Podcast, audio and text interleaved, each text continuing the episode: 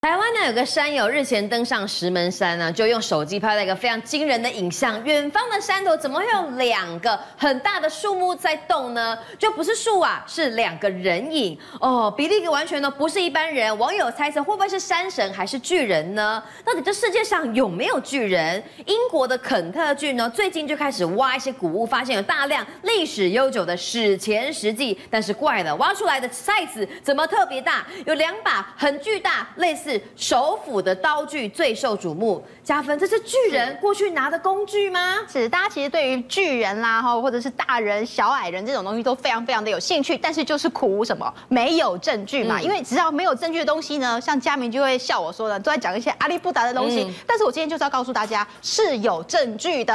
好，我们先来看第一个，这是在英国最近挖出来的东西，这是一个石器哦，史前的石器，将近有三十万年以前的历史了。三十万年挖出来之后，大家想说，那这是什么东西呢？好，仔细去推敲之后，他们去发现说，应该是当时用来凿一些肉的、切肉的，或者是屠宰动物的器具。嗯，但是大家去想说，如果要一个手可以拿的话呢，应该大小要符合我们一般的人类的手掌的大小。对。但是啊，这个石器呢，比我们一般拿的这个手斧呢，还要再大上好几倍。嗯。因此就去回推说，那如果你要拿这个石器的话，你应该要多大？所以就变成说，那以前三十万年前的人类都是巨人。人吗？首先，这是第一个挖出来的石器。对，好。第二个是呢，在印加文明，他们当时也发现说呢，原来有一个墓穴里头哦，这其实是一个工程师，他也对印加文明非常有兴趣，他就跟着当地的原住民呢，进到一个墓穴里头。原住民告诉他说呢，这里头啊，除了有一个当时挖出来巨人的遗体之外，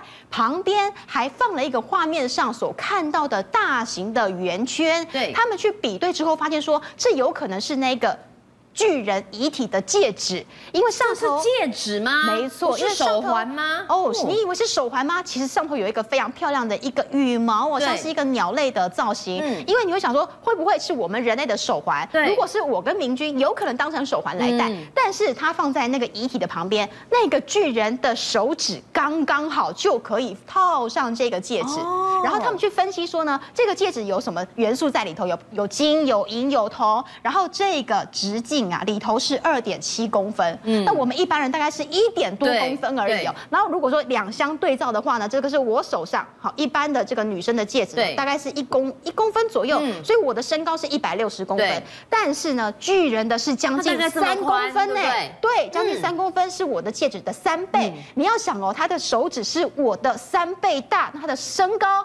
也比我高出许多。当然，好，这是第二个证据。嗯、再来第三个是在南美洲的玻利维亚哦，嗯、有一个律师呢去爬山，山谷里头呢就发现说，怎么有一个这么大的脚印？然后这个脚印跟他的身高几乎要一样高了。嗯、那这个脚印呢，他们去换算这个比例呢，也是一个类似要巨人的身高，嗯、才有办法留上像画面的影像当中的这个巨大脚印。于是大家就开始推敲喽。要留下这么大的脚印，身高体重就跟巨人一般，所以以上看了石器。戒指包括了遗体，包括了脚印，会不会以前真的有所谓的巨人存在呢？我们来想象一个问题啊，这些全部都是所谓的间接证据，对，有没有直接证据？对，有没有更明显的呢？直接留下骨头啊、头骨或者是手骨，我们比较好来说。哦，对，以前真的有巨人嘛？好，我们就来看，真的留下了直接证据。这个是一个考古学家在秘鲁的东南方有一个古城叫做克斯克，这个库斯克呢，在隧道里发现一个手指的骨骸，手指的骨骸发现之后呢，一一开始觉得没什么了不起的，会不会是动物啊？哎，可是加分，它只有三根呢，三根，对，所以那当时怀疑说是不是不是人类，对会不会是其他的一些古生物啊等等？但是他们有去验了 DNA，后来发现说这应该是人类的骨骸，但是是巨人，为什么？因为他的手指的长度就有三十三公分，嗯，三十三公分什么概念呢？我今天带来一个皮尺来，来三十三公分，来我的手掌大概是这么大哈，但是三十三公分呢，三十三公分在这里，好，三十三公分在这边，对，好。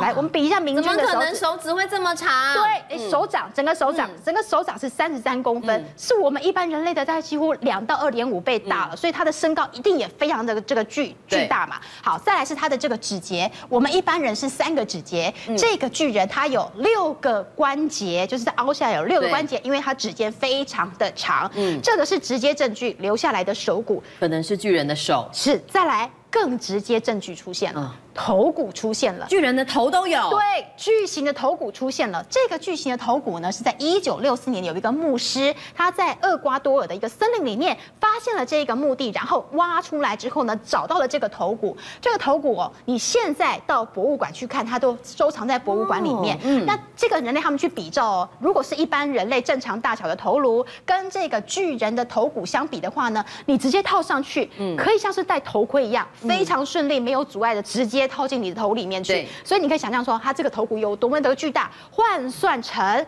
等比例的身高的话呢，这个头骨的身高它大概有七百六十公分，嗯，七点六米的高度，所以大家会去想说，哇，那这样子好像以前的人真的好几万年前的时候，真的是有巨人存在哦。除了手骨，除了头骨之外呢，除了这些都是在比如说呃厄瓜多啦、森林啦、哦秘鲁啦那种很偏僻的地方，其实在墨西哥也有也有头骨，然后这个头骨呢也有五十多公分，哈，光是头骨就有五十多公分了，再来。土耳其也有，嗯，而且还发现的是大腿骨的化石，光大腿骨就一百二十公分了。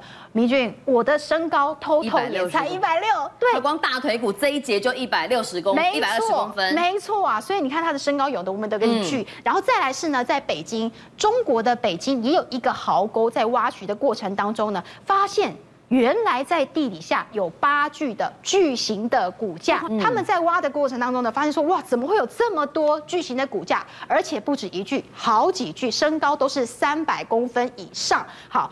从头看到尾之后，你会发现说，的确啊，有很多的这个呃真实的直接证据。但是为什么到现在大家都还是不相信以前有巨人的存在呢？嗯、好，现在目前有推敲两大原因。对，我们现在是想一个问题哦，恐龙他们留下了化石，留下了这个这个他们的骨头之后，我们会相信以前好几万年前真的恐龙有存在过。但是为什么巨人留下了骨头，到现在我们还是不愿意直接去相信巨人存在过呢？明明就证据都是历历在目啊，有头骨、有手骨、有脚骨，哎，没错。其实你知道，在这个呃美国啊，有一个学会叫做史密森林的一个协会，嗯，这个学会呢，它是美国出钱去打造的一个类似去研究艺术品真假，或者是像刚刚我们说这个化石的真假、巨人的真假等等，只要这些巨人一旦被挖掘之后呢，都会送到这个学会去，学会就会出来告诉大家说没。没有没有，这个都不是巨人，这个都是假的。为什么要否认？对，好，然后明就讲到重点了，因为在好几好几年前，甚至好好几百年前，当时流行的是什么？是达尔文的进化论。对，人类是从什么猴子，嗯，猿人，再进行到人类。但是如果说现在告诉大家没有哦，好几万年前就已经有巨人存在喽，那这样达尔文的进化论就会被推翻。为什么现在人专家不想要承认有巨人？就像嘉芬讲的，他怕会打脸过去达尔文的演化论。对，说真的，如果有活着的巨人的话。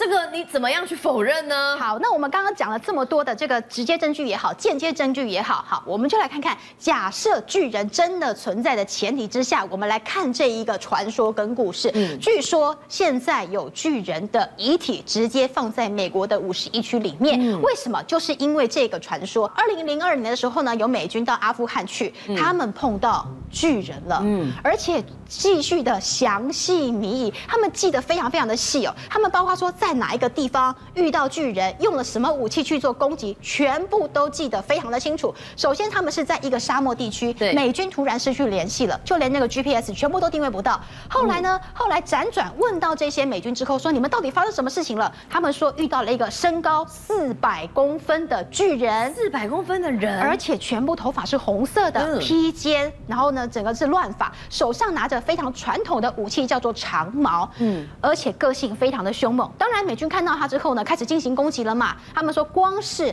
拿着你看到他们的这个呃武器，记得非常清楚啊，M4 的冲锋枪，还有半自动的步枪，嗯，还有狙击的步枪，都是杀伤力很厉害的武器耶。而且对，明军说到了，他用非常强的杀伤力的攻击武器来。针对这个巨人，但是他们开枪之后呢，足足扫了半分钟，不是说杀一枪，杀个两枪，子弹开了一发两发之后他就倒地，已经开了三十秒的时间，直接哒哒哒哒哒哒哒这样子，全部的人一起进行攻击之后呢，他才倒在地上。倒在地上之后呢，大家美军就前进一看，发现说哇，他身上有好多的臭味，臭不可闻，而且身上是穿着这个兽皮，然后有很重的气味，然后呢，口中两排牙齿，而且他的手掌。有六根手指头，它有六只手指头，没错，两排牙齿。当时不是说到了吗？嗯、美军将它这个击倒在地板之后呢，就赶快通知后援，要把这个巨人据传是移到了美军的五十一区去。为什么？因为那个开着运输的那个驾驶员，在好几年之后，他把这个事情辗转告诉了友人，有这样子流出来了。嗯、他们说呢，目击哦，这个巨人体重大概有五百公斤，四百公分这么样的一个大。我们讲了这么多，然后加上了美军当时使用的，不管是武器也好，地点也好，都非常的巨细靡遗。再来，我们刚刚一开始说。到了台湾，台湾的那个哈哈山，也被人目击到说有好像有疑似两个巨人在那边快速爬山，完全不合人类的逻辑。当然也有人说了哈，也有可能是一些光影的效应。但是无论如何，都可以看得出来，人类对巨人是有极大的好奇心。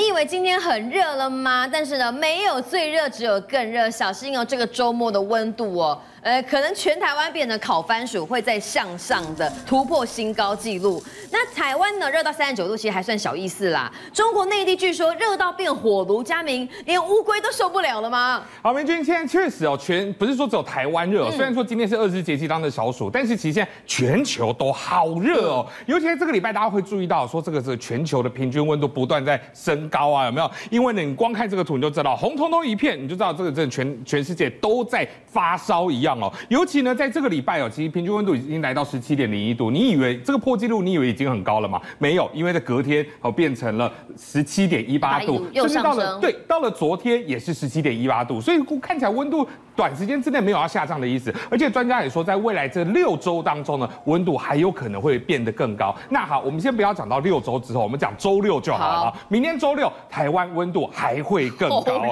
因为其实光看这个图，你就可以看到台湾的这个是气象局公布的。这个礼拜六的温度预测哦，你仔细看紫色的地方，大概就是三十八度左右。哪里有？包含在新北市跟这个台北市区、台北盆地里面。那另外包含在华东纵谷，另外还有在南台湾的近山区、河谷地区。今天在北部地区哦，高温已经来到三十八点一度了哈。那明天的话还会更热。那其实在中国，当然哦，温度也是非常的高。那其实之前大家在想说买电动车，想说哎，想要有个浪漫的一个呃这个体验，所以我买一个全景天窗的，对不对？这样抬头看星星多浪漫啊！看星星看天空多棒！但是现在在这种天气当中哦，真的是一种灾难哦。怎么说明？就你看了，对啊，这个他不是说在走在外面哦，他是坐在车里面。在车里面呢，为什么要撑伞？因为全景天窗，太阳晒的真的晒在头顶耶，真的是太热了。尤其你这个全景天窗晒下来啊，你车内的冷气有时候不够力嘛。其实有时候真的温度也是降的没有这么快。好，所以这乘客真的在车内，我只能撑伞，要不然就拿个板子好挡住这个天窗。我坐在车内，我为什么要遮阳呢？对，现在看起来感觉这电动车哦，这已经都已经卖不好了。但是在这种很热的天气状况下，看起来又像个零移动的烤箱，真的大家受不了。那另外包含哦，你之前我们在讲说龟兔赛跑的这个活动，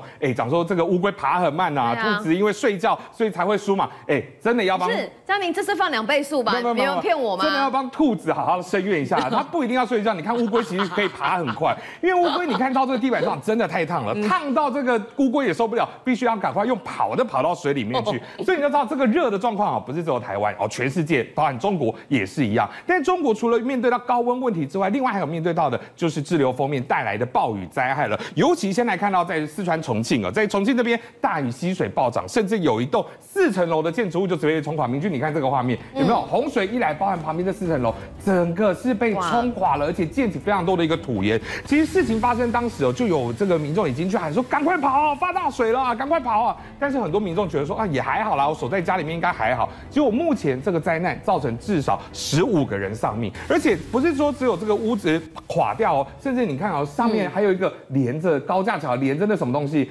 那这个铁轨啊，因为它下，下面全部都冲掉了，全部都冲掉了。因为呢，它原本它是一个高架铁火车跑的这个铁铁路，但是因为下面的桥体已经倒了，只剩铁轨连在那边。这是洪水的威力也太猛了，可以猛到把桥墩给冲断。而且还好是火车通过没多久之后才冲断的。你想想看，要是火车要到就冲断的话，那死伤会有多严重啊？对不对？那另外来看到，包含在湖北恩施市哦，其实这个地方也是蛮惨的，因为受到封面影响，它已经。长时间一段很长的时间都是暴雨的状况。那其实市区啊，就算雨停了，很快又又要淹起来。所以你看很多车泡在水里面，甚至哦这个山洪爆发啊，你冲到市区之后，还有车子直接被冲走。所以你看降雨的状况非常的严重。再来，我们先来看到这个画面，明君，你看这张图片看起来很漂亮，对不对？这个地方呢是四川的这个海螺沟的风景区，哎，主打可以泡高山温泉，而且很像那个。《冰雪奇缘》里头的这个风景啊，但是现在也因为这个暴雨的状况之下，山洪爆发，你看到整个。原本这么美丽的一个风景，现在全部都变成这副模样。好，不过当局是讲说还好，他没有提早先撤离啊，没有造成人死伤。好，不过官方的资料有时候你听听就好。好，但是你可以看到这次暴雨的状况真的非常严重。那刚刚讲到了高温，讲到了暴雨，其实在中国还有一个重问题，就是沙尘暴，多灾多难。对，来看到这个新疆哈密的沙尘暴，其实你看到沙尘暴来的非常的快，而且你看瞬间。一笼罩天空之后，整个看起来套像是套了一个橘色滤镜一样。但是其实当地的居民就讲了，其实过去来讲，哎，七月份很少在沙尘暴的啦。嗯、所以你就看到，看是是七月份还有沙尘暴，他们其实自己也都吓了一跳。对。所以你看到透过缩时，你看来的速度有多快。所以你就知道，在今年极端气候的状况之下，原本可能某些时间不应该出现的东西，都已经开始慢慢出现。就算原本有的，也会变得更加剧烈。印度神童阿南德他就讲了，七月开始各地哦，可能气候的灾难会很多，还要小心有地震。果不其然，这。几天好像地壳就动得特别厉害哎。对，明君，其实我们现在走到国际了，现在看到秘鲁，其实在这几天啊，同样也是火山运动相当的频繁。来像，这是秘鲁的这个呃乌维纳斯火山哦，其实在这几天其实就已经开始有一些动作了，开始火山灰已经喷发出来，而且高度来到一千七百公尺哦。所以呢，现在当局就非常担心啊，就是哎，这有可能会导致更大规模的一个喷发，所以已经针对当地发布了一个紧急状态。你看就是这样突然爆发，然后火山灰非常非常高嘛。那其实我们之前。讲过很多次，这个火山灰你一旦扩散出去，高温的散散播下来的话，你对航空会有影响，对，你对居民会有影响。嗯、所以当然，如果它在大规模喷发的话，当然会相当相当的严重。对，那其实火山活动不是说只有秘鲁有，包含在冰岛，冰岛的首都哦，周围在最近哦二十四小时当中。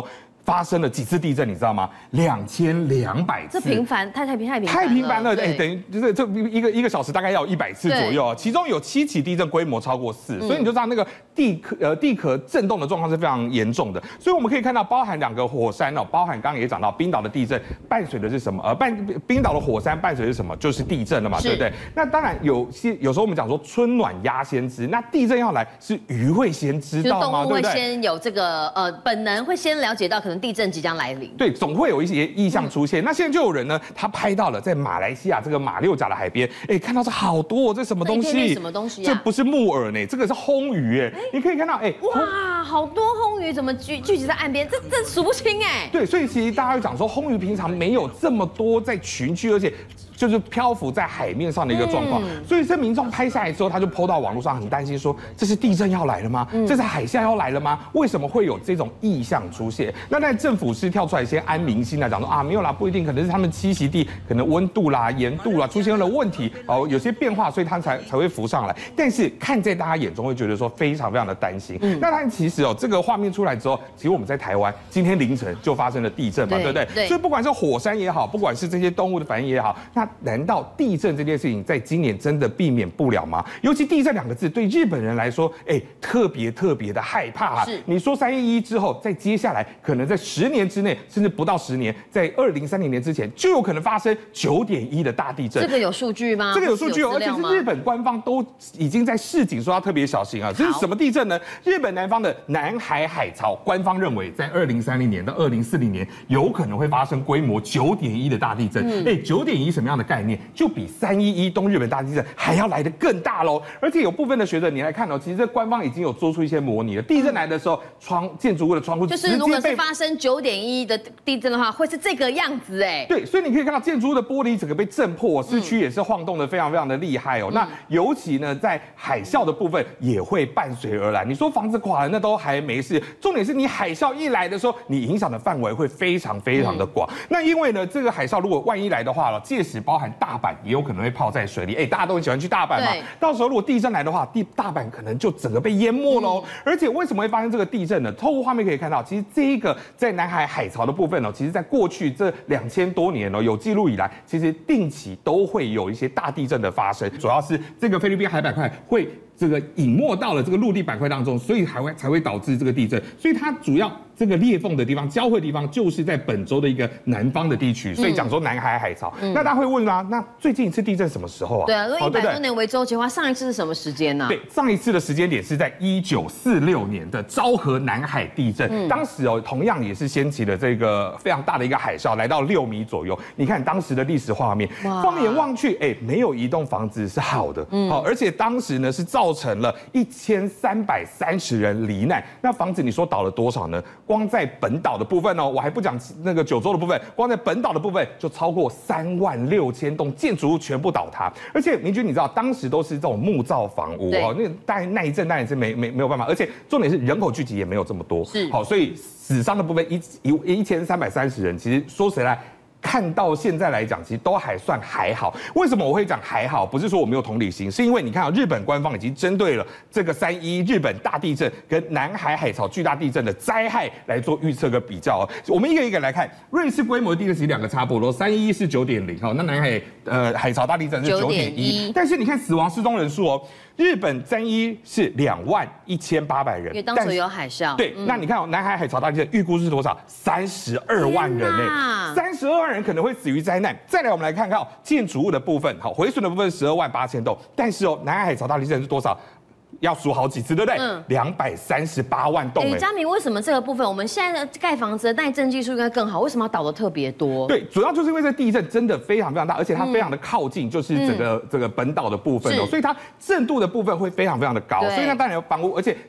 通常我们地震最怕什么？不是说怕震度大，是怕震的久。对，因为你如果说震的很久的话，那房屋你再强，它还是会倒。而且又很密集。对，没错。然后再来讲到就是说，哎，这个淹水的面积啊，也是三一的一点八倍啊，那是淹水人口也是三一的二点六倍哦。那重点是受害金额的部分，你看哦，在三一的部分是大概十六兆九千亿日元左右，但是哦，南海海潮大地震如果一旦发生，大约两百二十兆日元左右。嗯。所以我们现在画面上看到的，这是三一日本大地震，当时的灾情已经够让大家觉得说不可思议了，对不对？如果真的。这个南海海潮大地震发生的话，它带来的灾害会更大，尤其它的海啸影响的范围更更更大，它的高度更高，所以呢，绝对造成的灾害会比我们现在看到三一日本大地震带来的灾害变得更大。那当然，在这几年对日本来说，他们也是加强了包含灾害预警的一个系统，所以呢，当然希望到时候如果真的有所谓地震要发生的时候，能够争取多一点逃命的时间，能够让更少的人是因此罹难。